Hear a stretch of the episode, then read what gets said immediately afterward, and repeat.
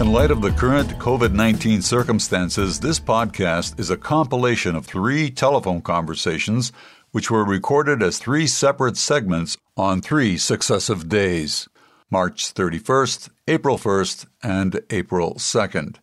Unbeknownst to us at the time, global cases of COVID 19 rose above 1 million on April 2nd, with our southern neighbor, the United States, having the dubious distinction of currently leading the world with about 25% of all cases on this planet at the time of this recording, and continuing to pull away from the rest of the COVID 19 infected nations.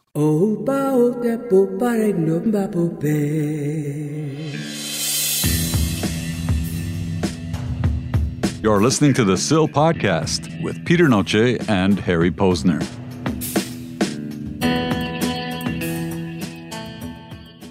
Episode 122 pH Factor COVID 19.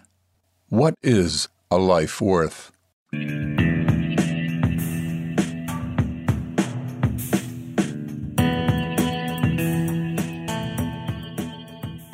So, today being Tuesday, March 31st, 800,000 and counting. Right. It's all now, moment to moment. The projections into the future are done with care, with caution, because we don't know. Right. We don't just know the numbers so, are increasing. We know that. Yeah. So we're in this very strange space between stories, as Charles Eisenstein hmm. pointed out recently. The space between stories, which I think is a fascinating way of putting our dilemma, so to speak, psychologically, mm-hmm. emotionally, metaphorically, societally. And, and the two stories are also lives and economics. What do you mean by that? Deciding between deteriorating economies and saving lives. Yes. Let's use the United States as an example because that's probably one of the clearest and most evident examples of struggles between saving lives and the economy. We have a world leader, the President of the United States, who's debating or has been debating uh, until recently about getting people back to work as quickly as possible so that the damage to the economy is reduced or minimized. While you have his experts, including Dr. Anthony Fauci, who heads the medical side of things, arguing that that's too soon to go back to work and that we've got to spend a lot more time, energy, and effort on containment. So, what is a life worth? What do you think, Harry? You're talking about economics, but it's more than that, I would say. The most recent example was yesterday, the Pentecostal minister had a service at mm-hmm. his church. And the congregation came and filed in and sat and shared in the same space and did everything that we're being told not to do uh-huh. in the name of the Lord, in the name of worshiping together and how important that is, blah, blah, blah. So we've got that going on. We also have stuff going on, I've read recently, was it today, in Hungary? Mm. In Hungary, that they're basically in a state of martial law and absolute rule. The government there has been voted powers well beyond what we're seeing here in Ontario and the Emergency Act and that sort of thing. Mm-hmm. And to the point where people are concerned that they've now created the conditions for tyrannical rule, essentially, absolute rule. Yeah. So, what is a life worth? Well, we have to talk about these lives, not just in a medical sense, but in the sense of freedom, what's happening to our society, freedoms, freedom and responsibility, those two things kind of bouncing off each other. Mm-hmm. Bringing in all kinds of ethical way. questions, too, right? Yeah, sure. So when ventilators are scarce, who do you save? And they're basically saying, well, we'll save the ones who have the most chance of survival. Mm-hmm. Which means that the old folks are going to be allowed to pass away, likely, the ones that are weaker, like the culling of the herd. Which is basically saying their lives are worth less. In the balance of things, yeah, I guess. And it's not that they're making those decisions easily. Oh, Obviously, absolutely not. Yeah. So what I'm saying is that we being in our senior years, that is certainly disconcerting. But I also understand it completely. So what else? What else? For me, the thing that comes to my mind when I think about human lives versus economics on a very simple level, and I'm not even talking from a governmental position. I'm talking about even a society where we actually measure humans by dollars, period. Yeah. Well, that's where the arts come in. The energy coming out of the arts community right now is really fascinating. All of these live stream performances, mm-hmm. these quarantine sessions, Barenaked Ladies uh, coming together through Zoom or whatever function, yes. singing as a group, Neil Diamond, it's you fantastic. know, from home, all from home, is really interesting and heartening. I've noticed on social media the incredible amount of poetry being created mm-hmm. and shared. I'm a bit biased, yeah. obviously, because I'm a poet, a writer, but I'm finding that the poetry that is coming out of this situation is quite phenomenal and powerful and just speaks to all the things that the economists aren't thinking about particularly. right. Um, people trying to make government run aren't thinking about particularly, but human beings are thinking about yes. as they're isolated in their houses. A crisis situation which is accentuating those things which we should understand and incorporate into our daily lives. Sure, and also you have to give a nod to the power of technology to help these artists spread the word, spread the song, spread the images. Seeing choirs performing mm-hmm. on the screen, and there's like 50 little boxes of heads that are in different places, and, and yet they're singing together. And I'm also getting more inquiries from people in that regard, things that people sort of skimmed over. Now they're actually asking for assistance. They're actually asking, How can I do this? How do I get this out? Is there an easier way for me to communicate with that relative overseas and so on? Sure. So more than ever, people are going to be connecting into these kinds of technologies that are connective in nature. Now, there are glitches, of course. We've just read about how Zoom, mm-hmm. the company Zoom, is being investigated for privacy issues, rumors that they're dipping into our data mm-hmm. as we're on Zoom doing our thing. And you've told me before that's something that you've known about for a while.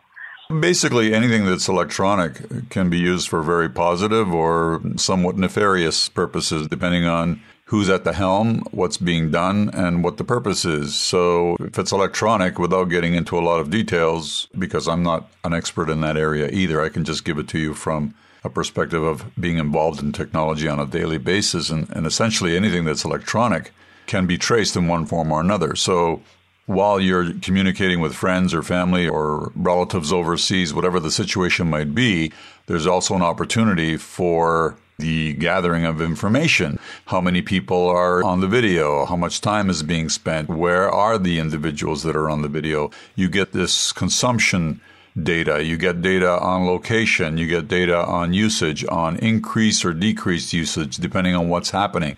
So you can correlate a lot of information at that time. In terms of invasion of privacy, a lot of it might be broad. It may not be specific. They may not be looking for what every individual thinks, like your bank accounts and so on. But point is, is that you are being watched, heard, observed, or collected. Period. Well, pieces of our lives are being archived in yes. different formats. It may not be harmful. It may not be dangerous, but it is definitely something that is being done without your permission. Right. Right. So there may be some, who knows, out of this situation, there'll be more regulations connected to these companies and, and how much information they can gather and what kind of information they can gather. Right. You know, from people using their technology. But there might be something else here that uh, we could discuss. What's interesting to me is that a lot of people have a broad sense of this being done they may not understand the details or the intricacies of doing it, and yet they still use it, which tells me in some ways that connecting with people is more important than the fear of the technology. The fact that you know this, is it going to prevent you from ever using Zoom again? Well, it depends on what comes out of this investigation. If it's discovered that Zoom is gathering much more information than usual, I may feel whether it's anonymous or not, mm-hmm. I may feel put upon. And if there are other platforms to use, maybe I'll go use another platform, Facebook or FaceTime or whatever it is. These companies know that it's competitive too. They don't have a monopoly. right. on that form of communication. So, like any economy, if you don't like what a company is doing, don't mm-hmm. patronize them. Right. But again, in reference to our topic, which is what is a life worth, this is not just about economics or dollars. It's also about how we're valued as people versus being a commodity, right? Yeah. And, sure. and essentially, this particular crisis or any other multiples of, of similar situations, it demonstrates there's still a very strong economic power and control base that sort of displaces the human aspect from an economic standpoint. I think you're right. I think there are corporate boardrooms all around the world in which people are not discussing how we can help the situation in terms of the virus and help human beings in our time of need, but probably talking bottom line, talking about how the situation can be quote unquote exploited in terms of mm-hmm. how the company in question can find its way in and through its services keep its bottom line healthy. Mm-hmm. Right? So, but it's the nature of the beast. It's the nature of corporate think, isn't it, to do that? Yeah. Unless you have a CEO like Bill Gates or someone who seems to be cut from a slightly different cloth and is thinking differently than typical corporate CEOs do. Right. Um, but how many of them are there in the world? Mm-hmm. Mm-hmm. And that's not the only thing that's happening. There's also a lot of customization going on, I believe. There's opportunities here to take advantage of other things too, like even segregating parts of society. For example, right now we have a situation that essentially divides age groups. This particular virus, we've been told that the virus tends to affect a certain sector of society more than others, i.e., the elderly, the weak, and so on. You can now also take that information and begin to customize your products and services. So you can now develop special programs for seniors, different programs for children, education, for example. Another area that's changing is the whole exploration of home education, where people sure. can't go to schools. There are other things here that are also being weighed, which aren't essentially just about caring about people, they're business opportunities. Of course. Because, you know, this virus will come to a kind of end at some point. There will be an after, and companies who are smart and want to survive the situation are going to have to customize, adapt, shift, change according to the conditions and find new ways of existing in what could be a very different world mm-hmm. after we're through. Mm-hmm. Who knows how different? But it will be different. I can guarantee you that. How different? I don't know. Bringing it back to the value of a human life, are these other things that we're talking about, are they part of the human value?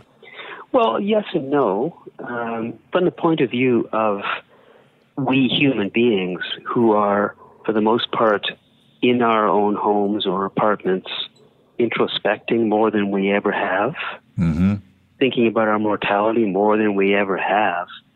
From that point of view, we are reevaluating the value of, of human life yes. and what's important to it and what's meaningful in it more than we ever have.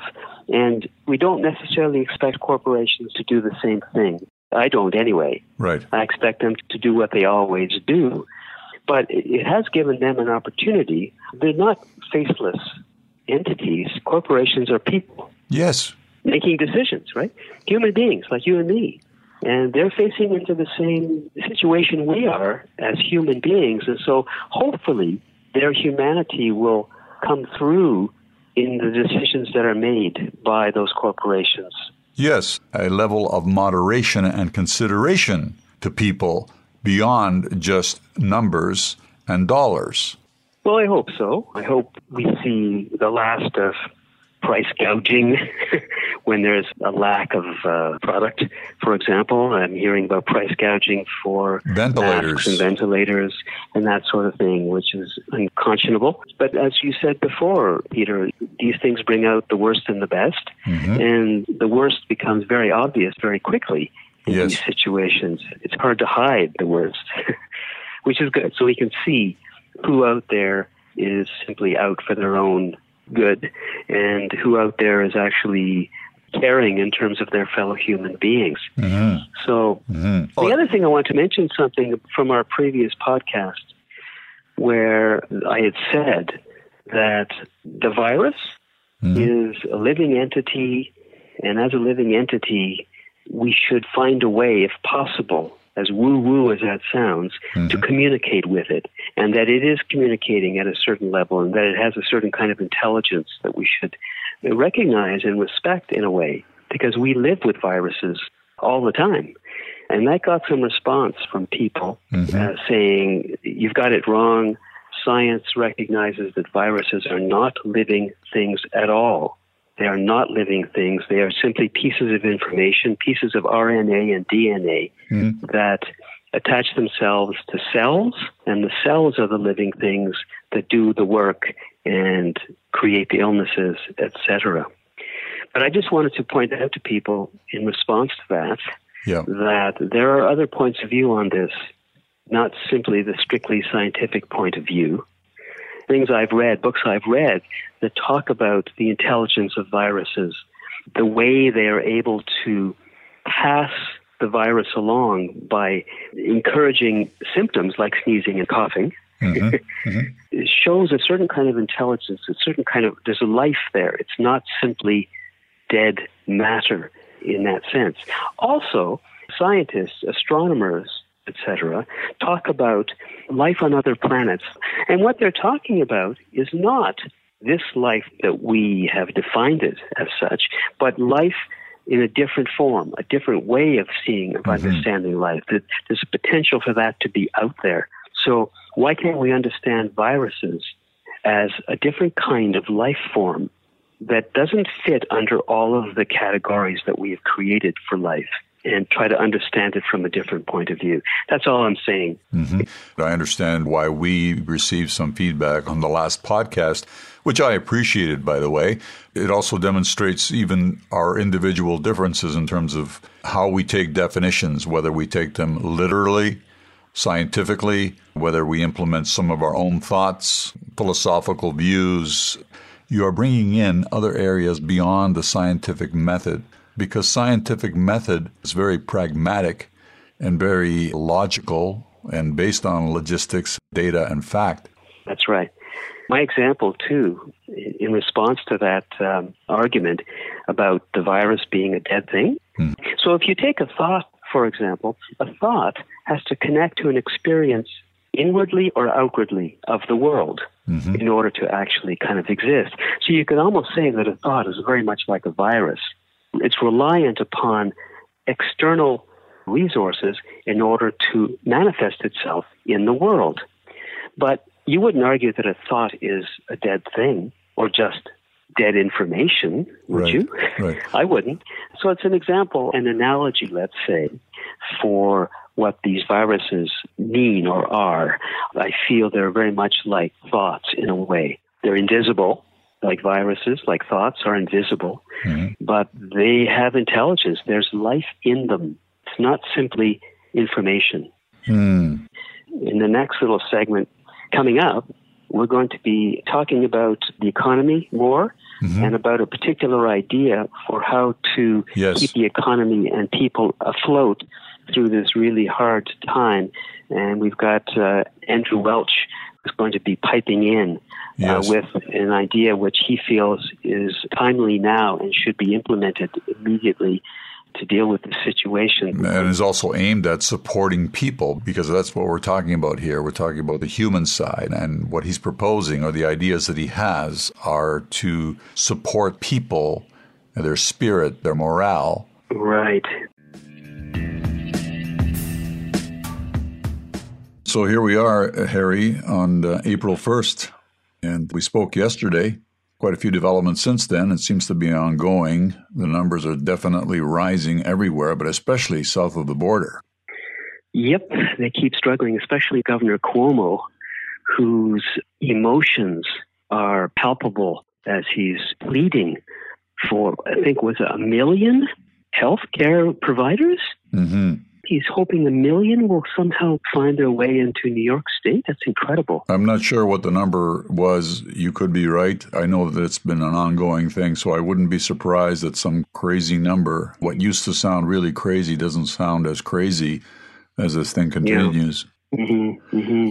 And, you know, how are these countries all going to be getting their ventilators, given that every country is trying to order them? Right. It depends on the country, I guess, but there's a very, very high mortality rate for anyone who does go onto a ventilator. They tend to not come off them and they tend to pass away. Right, right. Uh, something like 60% do not come off the ventilator. So I guess as a potential patient, my worst nightmare would be being put on a ventilator. I see this as part of the problem as well because there's so much information coming out on such a regular basis from so many sources that it really is actually adding to people's discomfort and panic levels. There are so many unknowns, and there's no one to explain every single detail. The one thing that's become clearly evident to me, anyway, is just the fear level. I've never seen anything like it. Well, in our lifetime, anyway. I've never seen anything that has people so rattled, and I've never seen such a variance from individual to individual on this level. One of the things that I find particularly disturbing is that people are now getting on each other, even if they don't say it verbally. They're making a lot of judgments about what people are doing. Some people are adhering to the rules verbatim, and some are complying, but they're not as strict in their compliance. For example, myself, I go for walks. I make sure that there's nobody around me. And if I do see someone, I usually have plenty of time to keep my distance and so on. But I know that now I'm even getting looks, even just going out for, for a walk. For just being out. For yeah. Just being outside. Yeah. Uh, yeah. It's as if the very air is fraught with toxins. But more importantly to me is the human response. Yeah. You're being looked at by the same person that every morning says to you, Hi, how are you? How's it going? Now suddenly they're either through their window or from their porch, they're looking at you like, What are you doing? You shouldn't be out here. Yeah. We've talked about this in the podcast, the, the previous podcast. You get to an area where we now start to be each other's patrol, and we may create situations if we're not careful where we begin to be our own worst enemies. Well, this is, see, I mean, this is the template that the people, that certain people fear, which is as government gets more stringent and laws are passed, you know, emergency laws bordering on military dictatorship mm-hmm. in certain countries, like Hungary, for example, people are afraid that their basic fundamental freedoms are going to be taken away. And in those countries where these dictatorships have taken hold for long periods of time, that's exactly what the government counts on. Yes. Is that the inmates, so to speak, patrol and police each other. Yes. And that's what happens. It becomes a state of paranoia, of constant anxiety and worry. But I'm one of those people. I'm almost 70. Right. And so the government is saying, stay inside, don't go outside. But first of all, I've been self isolating for almost two weeks now. Mm-hmm. I have no symptoms. I feel very well. Mm-hmm. Okay. Yep. So if I go out for a walk and somebody's walking toward me, I'll give them space, but I'm not concerned with it being six feet. I'm not, if I pass them within four feet or something, I'm not concerned unless I can see them getting ready to sneeze on me or cough on me or something. Exactly. There's nothing I'm going to catch by walking past someone exactly. through the air three or four feet away from them. I feel the same so way. This, yeah. people taking this thing so literally, it's a little bit overmuch, I feel. That's me. You know, I may be completely off base. And that's a very important thing that you're talking about right now because that's one of my, well, that's been my concern since this whole thing started. And of course, I was on this quite a bit before the press really got to it because we're going back to early February where there really wasn't too much going on. My concern has always been and continues to be as much people's reactions and how we handle it collectively as the virus itself. Oh, sure. I think there'll be a lot of stresses and strains on couples who are used to going their separate ways to work each day mm-hmm. and not being holed up with each other for months on end. Mm-hmm. You know, when that happens, you often find out things about your partner you never thought you knew. Right. Uh, the things that sort of just irritated you now and then now are daily irritating you. And, exactly. you know, I, I think we'll see the end of certain relationships happen after all this is done. Other kinds of upheavals in families will be happening. My wife and I have been talking to her parents who are in a nursing home up in Owen Sound. Mm-hmm. Now, thank God there are no cases of COVID in the nursing home, but we all know what's happening in nursing homes these days, and it seems to be getting worse. And they are petri dishes for the spread of the virus. And so there's a whole possibility now that we may have two 95 year olds in our household within the next week or even a few days if they agree to it, yes. which means big changes in the house, support bars in the bathroom, like all kinds of things that we have to now adjust our lives to. Right. So we're willing to do it, but it's upheaval, and I'm sure other families are dealing with the same kind of thing. Well, we have a similar situation with one under constant care and the other one living in residence right next door. However, in this particular situation, we're not allowed to either visit or basically approach the building. So there's not much we can do. Your situation is a little bit different because they're both still at least quasi functioning and able to move around on their own. Yep. And this thing that you're talking about as well is kind of a testament, though, to our value of human life. We're talking about what is a life worth. The fact that yep. you're even considering doing what you're doing demonstrates that very clearly because not sure. everyone not everyone will or is responding the way you're responding to the situation. Yeah, we often wait for cues from the government and from our quote unquote authorities. So, yesterday, I think the director of long term care facilities okay. of the government basically said this is something that you could consider doing. And we hadn't even considered it before. Mm-hmm. It, it was if we thought, no, there's no way that would be even possible. But now they're saying, if you can do it, feel free to do it, which makes a lot of sense. Why wouldn't you want to take your senior, your dad or your mom, out of a place that is a possible powder keg for the virus? Because you don't know how the staff are handling sanitation, you don't know whether they're fully committed. There's all these uncertainties, but in your own home, you know that they will be taken care of. To the point of you actually being able to do that, we're very fortunate that we live in a country that still has maintained a remarkable amount of calm and able to still uh, rationalize and to have these discussions and not dropping the hammer, so to speak, at least not yet. Not yet. I mean, if this keeps up for three or four or five months, which some people say it will, mm-hmm. these workers who are off work, who didn't come in, or workers who have been laid off, sure, they may get 75% of their pay. Right. Now that the government has stepped in on that front. But it may not be enough, for one thing. And it may not be enough for businesses to carry on because I can see a lot of businesses simply letting go, firing these people, not paying them, just saying, we don't know what's going to happen with our business. We can't pay you. We're not going to pay you 75% of your salary because it's very unclear that we're going to even open again. So they'll just cut the line. Right. Which is why our local town crier, Andrew Welch, has been pushing this idea of a universal basic income.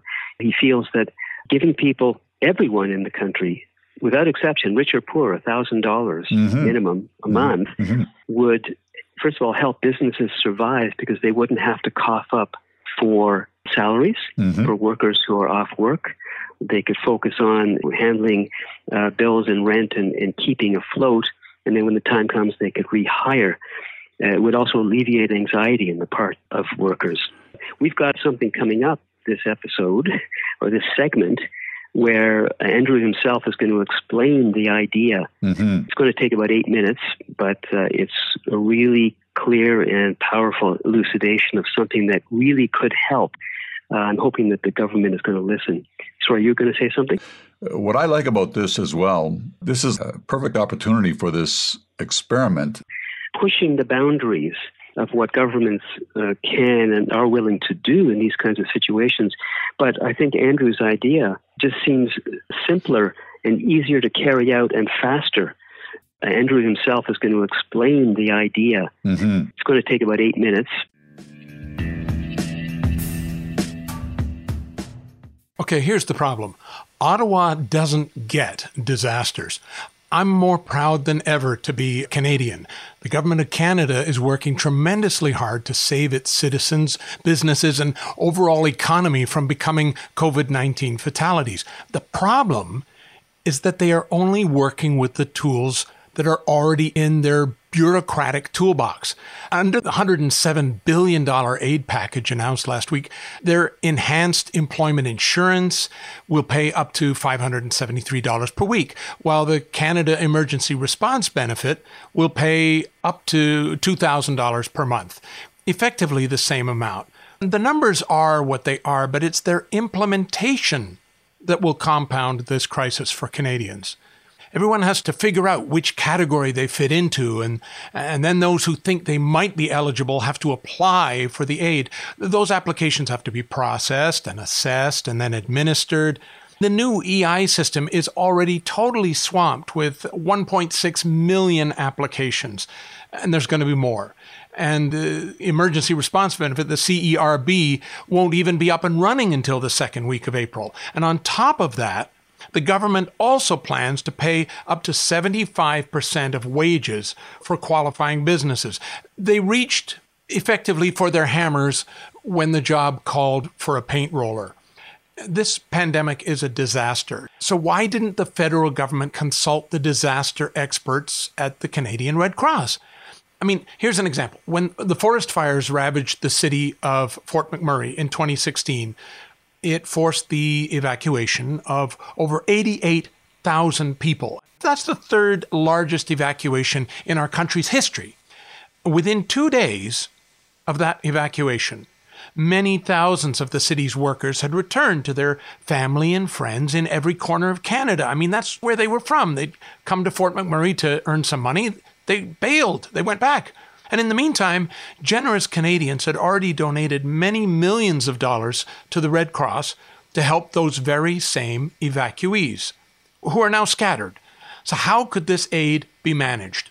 The one thing that the organization had was email addresses. The residents had been told to register with the Red Cross either before they left or after they arrived at their chosen evacuation point. Now, what happened next was unprecedented.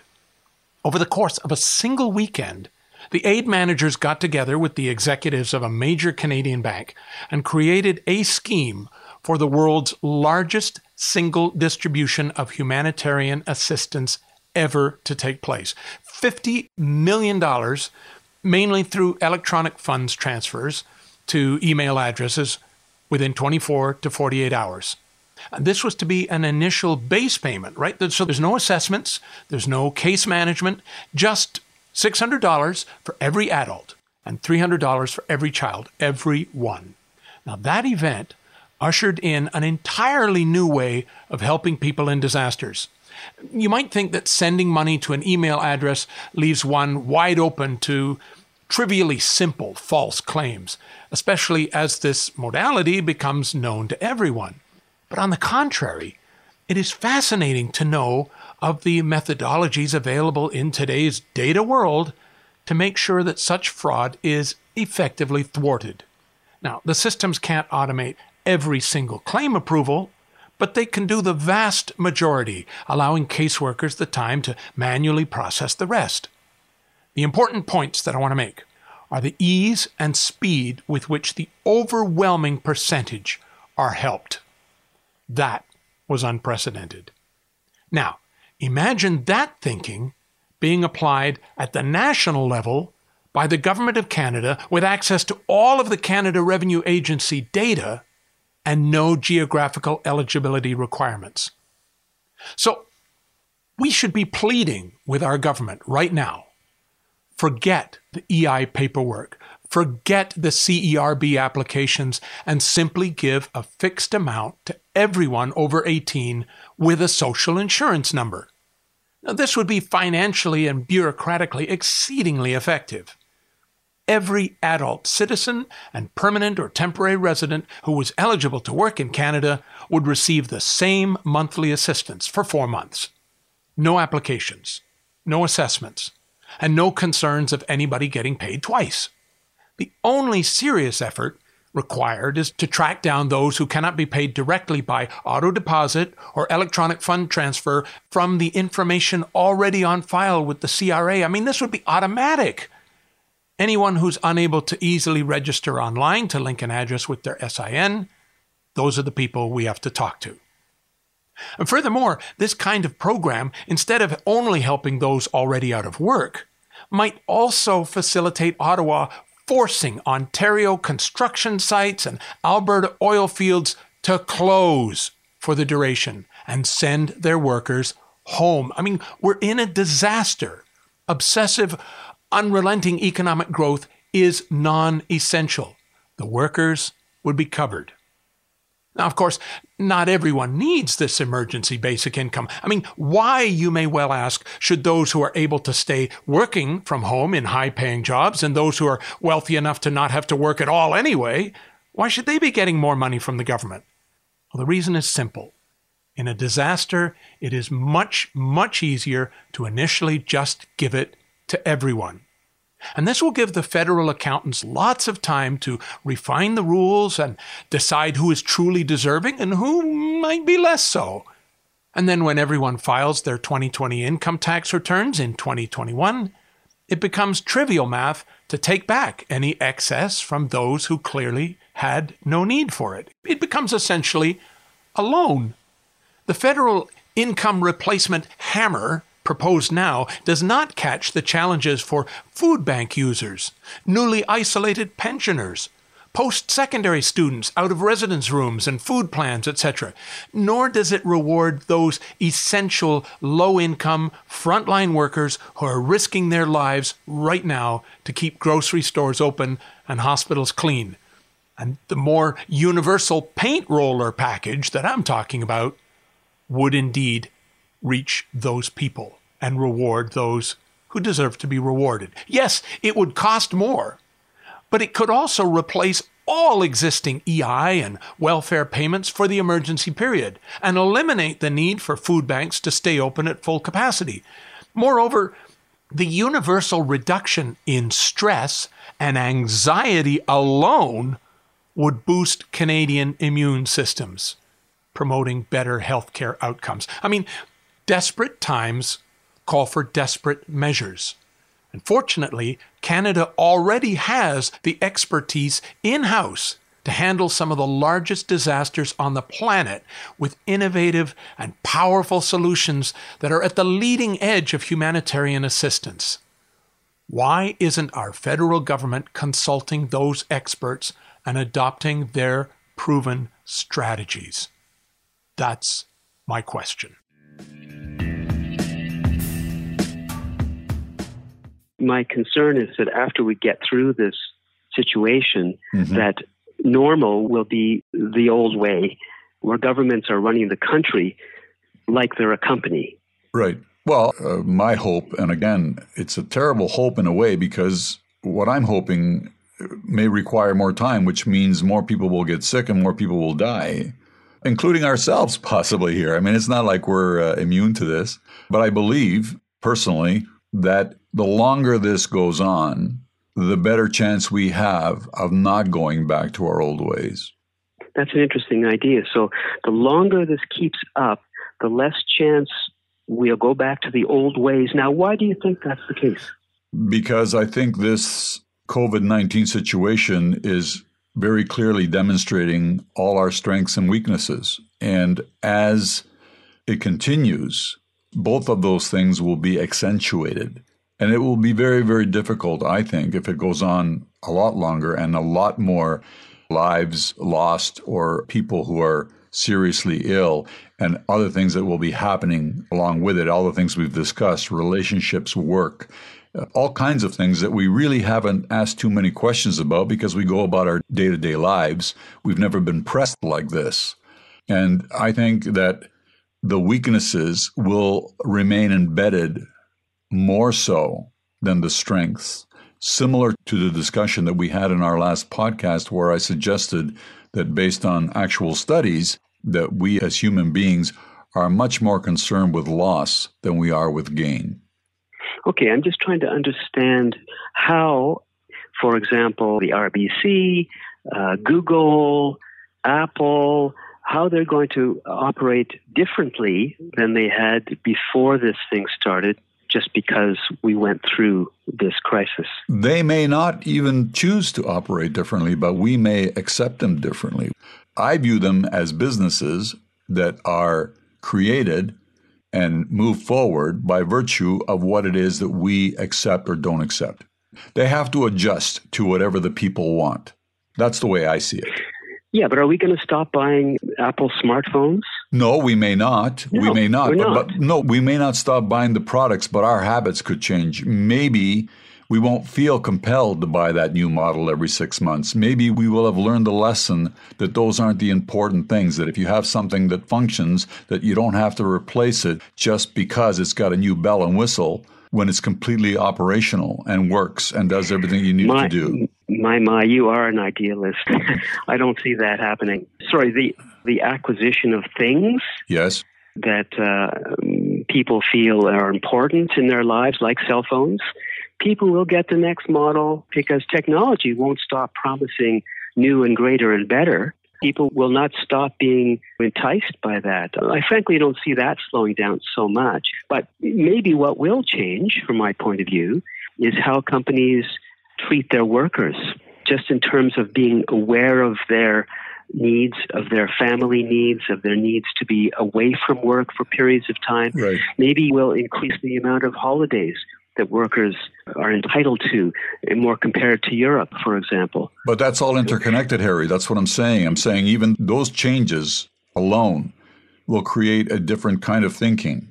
So when I say about the item being purchased, I'm not questioning whether or not that's going to continue. Of course, that will continue, but it will continue in a different way, is what I'm mm-hmm. saying to you. So, companies, governments, if we as a people make those changes, they will have to make some changes. I'm not for one moment thinking that everything that we do today is going to flip over and that everything's going to be completely different. No, but there will be changes. There are already changes that are not going to go back to the way it Like was. what? Like Education, for example. Education is going to take a whole different approach when this is over So more online. more online, perhaps looking at different ways of teaching, old models that required changes, where the changes have been very, very slow. As this continues, if it continues for an extended period of time, it won't be that easy to go back. Let's use a very specific example. Remember when color TVs came out? Yep. If I had given you that color TV for a couple of weeks, you probably could have adjusted back to black and white fairly easily. But if I give you that color TV for six months or a year, and then I tell you to watch a black and white TV, going to be a lot more difficult, don't you think? Yeah, I think I get your point. If I get used to, during this period, buying fresh veggies from my local farm cooperative mm-hmm. rather than going to the grocery store, let's say, I might get used to how delicious fresh and local produce is compared to a grocery store bought and will carry on doing that rather than patronizing the grocery store. I can see these kinds of lifestyle choices Right. changing as a result of this. So, yeah, there is that. I guess the other question I'm thinking about too is how will people operate now after this in groups when the all clear is given? How will we be with each other? Will we be as willing to hug as we used to be, to high five? Or are we going to be cautious for a long time afterwards in case the thing has lingered in some way? Well, it's great that you bring that up because my feeling on that is this the more you don't do that, in many ways, the more you crave it because it's a natural thing for humans to want to make contact, to touch. So I think the more we're denied it, the more that has a chance to ferment or want to be expounded on. The fear is going to be challenged by our desire. yeah, I'm looking forward to that first hug, if you like. That's the kind of thing I'm talking about. See, already you're appreciating things on a different level. I'm talking about our core thinking. As an example, and let's be specific here. How much money have you spent in the last three weeks for personal things, not your basic necessities, but for yourself, how much money have you spent in the last three weeks? Very little. Right. I think I've ordered a book or a CD on Amazon, but beyond that, I haven't spent on eating out, of course. I haven't spent on gasoline, being self isolating essentially. Right. So, yeah, I haven't spent much at all. Okay, that's my Why first question. My second question is now that a few weeks have gone by, have you found that despite the perhaps anxiety that you may be experiencing by what's going on in the news every day and so on, I'm probably experiencing that less than most people I talk to, but are you finding that you're starting to almost recuperate in some ways? Are you finding that you're resting better? Suddenly you have a little bit more time to address things?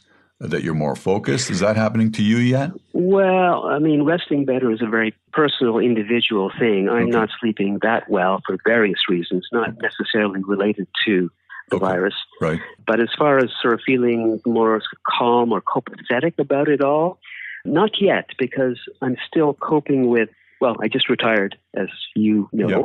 So that's a new and, and, kind of a shocking change in my life. And I'm still kind of finding my way through my days in terms of finding a rhythm or finding ways of being active consciously, which I wasn't doing before because I was actually working, and that was kind of much of my activity was there. So uh, I haven't yet sort of fallen into a new normal if you like. And uh, so I'm still a little bit up in the air and floating about. Uh-huh. Um, I am writing more. Okay. For me, it's, I feel that certain things needed to change. That's the way I felt for a long time. So part of me, despite the ugliness of this, and as I said, people suffering and being hurt, there's a part of me that is saying this could be very, very good. Perhaps I'm not experiencing it like most people. Mm-hmm. Do I miss going out to places? Yes. Do I miss seeing people? Do I miss, you know, meeting up at the local cafe, having a cup of coffee? I do, but I don't think I miss it the same way because I think there's a part of me that's saying this is necessary to get to the next step. Yeah, I think it's a chance to remake ourselves and to remake remake our society in certain ways. Mm-hmm. It won't be a, a revolutionary world that is unfamiliar or anything crazy like that. Right. But I think there will be shifts and changes for sure, for sure. We are, I think I said this in our last segment, we are in a space between stories, yep. as Charles Eisenstein pointed out. And I wrote a poem inspired by that phrase. Would you like to hear it? I would, yeah. Because this is April 1st and it's National Poetry Month, so it's appropriate that we ah, share okay. a poem. Yeah, go ahead. So this is a poem inspired by that phrase, a space between stories. The poet said the moment is poetic, uneasy, hard to express, harder to understand, but poetic nonetheless, and called for in this place where we stand between stories, breaths. Crowded with metaphors, keeping distance, we are emptied of pretense ask ourselves, maybe for the first time, what counts for a life? Whose death matters more? And what is the poet to do when every second is a wound, bleeding verses, and heartache? When the very air is a recitation, judgment on the merits, demerits of the human experiment? Crush the fragile world to our chest, whisper, Where you go, I too go. Send our poems into the roiling sky. Let the light of brave stars point the way. This is April 2nd, and we're approaching a million cases worldwide and a quarter of a million cases in the United States. So the numbers keep escalating, and we don't want the cure to be worse than the problem. And of course, the problem is COVID 19. And what's the problem with the cure? What's the issue with the cure? It's an economic issue. Which costs more to address the health issue or to address the economic losses that it's causing and will cause? Yeah, I think it's very interesting because I was thinking exactly those thoughts uh, in preparation for talking to you, Peter, because there are people in the United States, especially right of center politically, who are presenting this kind of choice to people. So they're saying to you, okay, Peter, imagine you're the average worker in the United States. Mm-hmm. And I'm going to give you two scenarios to choose from, okay? Okay.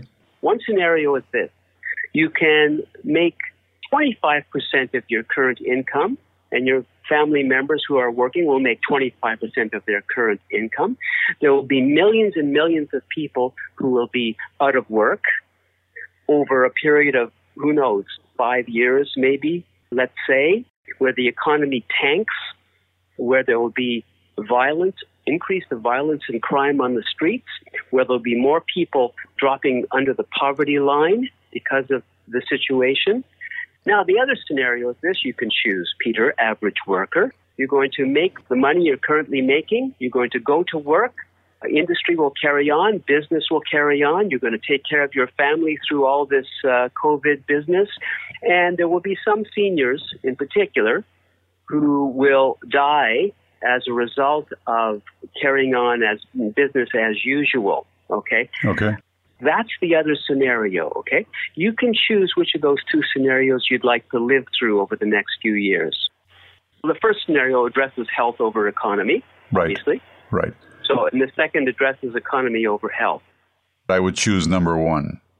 Okay, so you'd be willing to make that sacrifice, which would mean changing your lifestyle considerably correct? Yes. And that's worth it to you. Absolutely. That makes sense. Okay. It, it makes there are sense. people, I guess, I guess I'm pointing out that there are people in the United States who feel that the second choice is the better choice, causing less pain and less death overall, perhaps, mm-hmm. than the first choice. To make that choice, though, you have to sacrifice certain parts of the population well, it's a difficult choice no matter how you look at it. I see a much bigger issue here than just economics and health. I mean, those are the two primary things that we're dealing with. But I see the first one as also an opportunity to make a lot of other changes. Mm-hmm. Yeah. So what kind of changes do you think you'd have to make if you chose the first scenario? What, how would that change your lifestyle, let's say? No, I don't remember the exact wording that you described. 20, 25% what you'd get. Yes, 25% of my salary. Obviously, I have to make some enormous adjustments. Maybe I wouldn't even be capable of making the adjustments under my current conditions. I may have to change my life altogether to, to do that. But the other side of that, which is scenario number two, I wouldn't want to go there under any circumstance. So I, I guess uh, I'm one of those people that views adjustment or changing my current condition. I would be more willing to contend with world and scenario number one. Mm-hmm, right. And as, as much as you and I talk about this is tragedy or opportunity, yes, there are opportunities, but people who can't make ends meet find it less easy to talk that way right. than we do in our middle class homes. Right, but people can't make ends meet under the current system because of the way we're set up now. Yeah. On the other hand, you could argue that there are industries who are going to benefit greatly from this pandemic makers of medical equipment, masks, ventilators, all kinds of support materials will, of course, do well. Yes. Uh, unless they're selling these items cheaply at wholesale. Have you heard as to whether any of these companies are contributing to the cause by selling these masks, etc., at uh, wholesale prices? No, I haven't as yet. Neither have I. No. Neither have I, and I think we'd, we'd hear that on the news, wouldn't we? We might, or there could be things going on that we haven't quite heard about yet. So let me pose this another way. Okay. I believe that one of the things that makes it very, very difficult for people to make decisions, especially economic ones, is that we're all willing to do a lot of things that we're not currently doing if we believed that things are being done fairly. When you talk about a 75% reduction in income and so on. If everyone in the country or on the planet felt that the system was fair, we could much more easily adapt or adjust to those numbers because everyone would take responsibility, including corporations, governments, and so on. And then, right. and then there would be a sense of better distribution. If you improve the distribution, you don't necessarily have to reduce Let's take the excess here and bring it over here. There's more of a balancing. That 75% reduction in income may not actually translate into a 75% reduction in your level of living or comfort.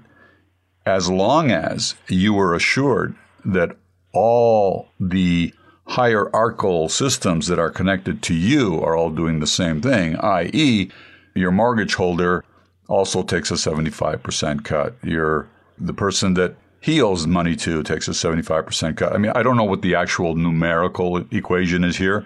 All I'm saying is is that it paints a very negative picture only when you see a system that is not able to change or adapt. Right. Now there are two other elements I think I'd like to talk about with you sure. segment mm-hmm. of this podcast, and that is the word patience. Yep. Is now really important. People are becoming impatient. There's this wave of kind of, you know, okay, we'll deal with it, we'll be patient for a while, and then this point where we start to get impatient again and for change and for things to get back to normal, so to speak, whatever that is. And I think part of the reason for that is, again, technology has to take its role in this seriously. Technology has speeded up things. We've come to expect results very quickly. Yes. You know? So why isn't there a test for COVID 19 that can be done at home on your own, like a pregnancy test, for example, mm-hmm. and you get the result almost immediately, and you know. A lot of the, the anxiety is over not knowing whether I might be carrying it or someone else. But if I can know that fairly quickly, we could test the entire country and the figures would suddenly be up to date and immediate, and we'd all know where we stand, whether we need to self isolate or whether it's safe to go out into the community for us in general.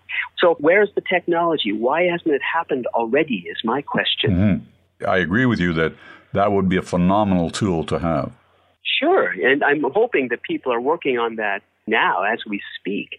But in general, we're impatient for the end of this thing. We, we somehow feel the technology, medicine, vaccine, it should all happen within a couple of weeks, which is why idiots like Trump, sorry, I'm going to say it, idiots like Trump were calling for things to go back to normal by Easter weekend. Mm-hmm. No patience, no sense of reality in terms of the situation. So that's another element that we have to be aware of, I think, as we cope through this time is that we may be dealing with months and months of this kind of situation. Yes, absolutely. And I would also say, and again, this is my own feeling on this, whether it's by accident or intentional, that's one of the lessons that we need to learn from this virus. It is teaching us patience whether we want to have it or not. Yeah. Absolutely. Uh. So, this virus is addressing a lot of our ailments. Being an ailment itself, it's actually demonstrating all of our ailments. It's bringing to the surface all of our ailments because it's testing every fiber of our being, our mortality, our economic concerns, our relationships to one another. So to me, you don't want to stop and listen? Well, you have no choice now. Or you can ignore it. Uh, actually, I shouldn't say you have no choice. You have a choice. But uh, if you want to fight that battle, it's not going to be under normal circumstances. It's basically telling you it's not your timeline, it's mine. Right. And it's almost like the immune system of society is being tested. Yes. To see how, how resilient it is, how uh, the condition it is in right now to, mm. to, to, deal with this societal virus of change that is rushing through us right now. So, very interesting uh, analogy. and let's look at the most obvious. Even if you don't understand all the science, we know that this virus is predominantly based on the immune system being able to counter it. In the absence of vaccines, medicines, and so on, our only defense and our best defense is our health. So, if we base our discussion on that, this is addressing one of the most significant problems on our globe today obesity, diabetes, levels of. It is addressing the most basic, the most fundamental things of human existence, which is our ability to function physically, mentally, which is all based on our ability to rest, eat well, lead somewhat balanced lives. Right. How much talk have you heard over the last few weeks about anything that addresses our basic physical and mental health? Only general uh, statements about eating healthy and still getting exercise and that sort of thing. Nothing more particular than that, really. Exactly. Uh, exactly. And that's like a huge red flag millions and trillions of dollars to do this and to do that, and let's support this and bring this up and pay all the businesses. And you're not, the amount of money here is not going to solve this particular problem. So it's a kind of a complex issue, but to me, it's amazing that there isn't more talk about health issues, just basic health. Yeah, no, uh, it's true. In times of crisis, people's attention narrows, it seems, and mm. the focus is always on what are we doing now? What are we doing now? So it's band aid sort of thinking, dealing with the symptoms rather than the cause, all that stuff. Well, you know, sorry, go ahead. No, no talk, as I, as I mentioned, I think in the first segment uh, of this podcast, no talk about how we treat animals and how we must change that first and foremost in order to prevent any more of these viruses from happening in the same way. So going to the cause, none of that talk at all. But there's another element here I want to just bring in too, Peter. Hmm. And that is this. The fact is we have a globe of more than 200 nation states, I guess you could call them, right? Mm-hmm. With borders, some of them with walls, great walls. Yep. But the fact is that each country, because of this way of divvying up the world into countries, each country has its own sort of plan, its own way of dealing with this crisis, mm-hmm. its own attitude towards other countries, friendly and unfriendly, with whom they could cooperate to deal with this. And so you get this hodgepodge of activities and responses that aren't coordinated particularly well. Mm-hmm. And so hotspots then move from country to country around the world. That's what we've seen. If we had a federation of unique areas around the world, not countries, not nation states, not bordered, mm-hmm. Specifically in the way they are, this situation would not be the way it is. There could be a more global coordination. So it's an idealistic thought, but it's a thought about the world that existed prior to nation states. Yes. Borders and countries weren't always on this planet. Right. I agree. And in the absence of having that federation type system that you're talking about that once was but no longer is, the achievable equivalent would be even with our existing borders, would be increased collaborative and cooperative measures between nations. Sure. And for that, you also require the type of leadership that embodies that concept.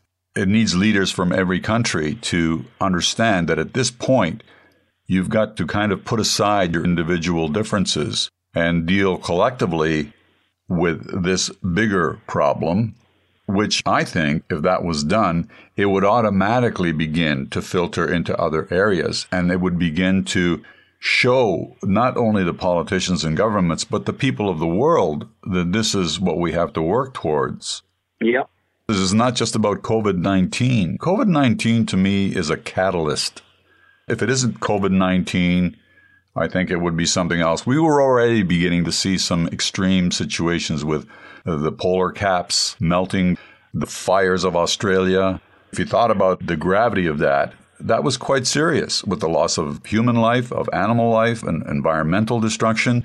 The reason it didn't get the attention that COVID 19 is getting is simply scale and stretch, right?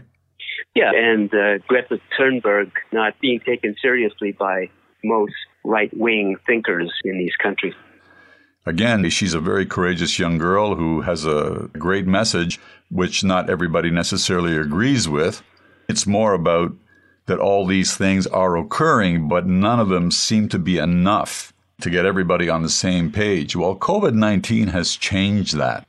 Well, it's an opportunity for international coordination and cooperation, which could then, post COVID 19, be applied to the environment, for example. Yes and so many other things. This is not just about one thing. Yeah. This is almost like a world meditation to me mm. about creating an energy that vibrates around the entire globe and really connects us. Again, obviously, I'm speaking idealistically. I don't know that it'll be achievable in my lifetime under the current system. Yeah.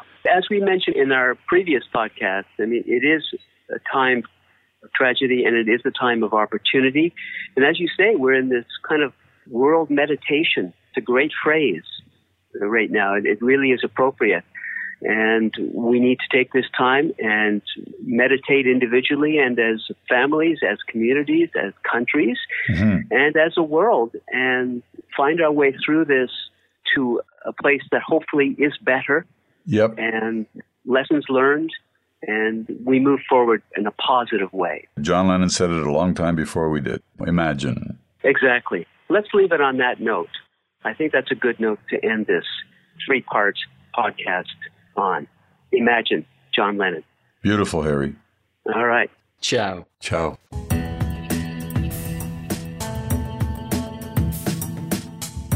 The SIL Podcast is a Connecting Dots Media production, available at thesilpodcast.com.